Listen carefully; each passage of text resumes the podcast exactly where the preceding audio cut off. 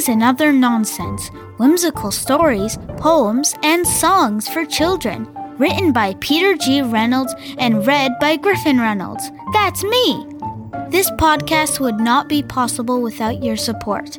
Please visit buymeacoffee.com slash musings to donate or become a member.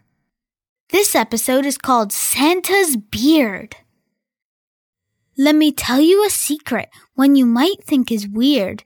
There's a family of mice who live inside a beard. How many, you ask? Good question. Let's see. There's a mother and father and Clara and me. We moved in one night while the man was asleep. We were all very quiet and did not make a peep. Dad built five rooms, all on one floor, which was just big enough for our family of four. And Mom made the beard feel just like a home. Thank goodness the man did not use a comb. Sometimes we'd vacation way up in his hair, though it could get cold, for there wasn't much there.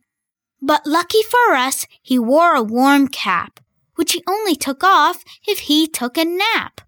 Dad stayed at home, Mum worked in his boot. It was quite far away, so she had to commute.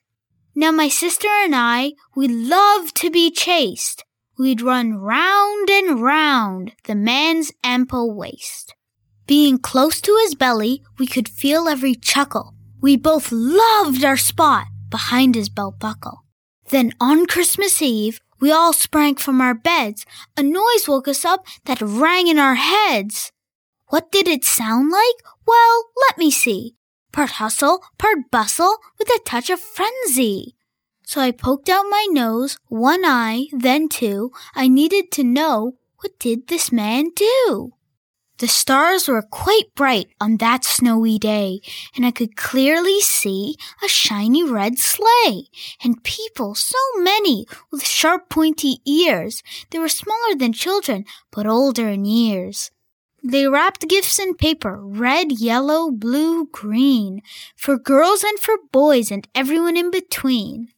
I couldn't believe it, so I ran to my house. This news was too big for one little mouse, and soon all our heads poked out from his beard. We were all so excited, our beady eyes peered. The man sat in his sleigh. The sky was so clear, he held onto the reins of eight mighty reindeer. Then he shouted, Hang on! Something feels weird. Who is that hiding deep inside my beard? No one said a word. We all felt too much shame. But then I spoke up since I was to blame. I'm sorry, I said. We're just being nosy. Please don't kick us out. Your beard is too cozy. The man pulled out a list, checked it not once, but twice. He said to us all, You've been naughty and nice. I closed my eyes tight, expecting the worst. We moved into his beard without asking first. The man rubbed his chin, the man scratched his head, he thought for a while and then finally said, All right, you can stay. And all of us cheered, for this family of mice could live in Santa's beard. And the lesson we learned was always ask for permission, especially when dad adds that second floor addition. I hope you enjoyed this episode.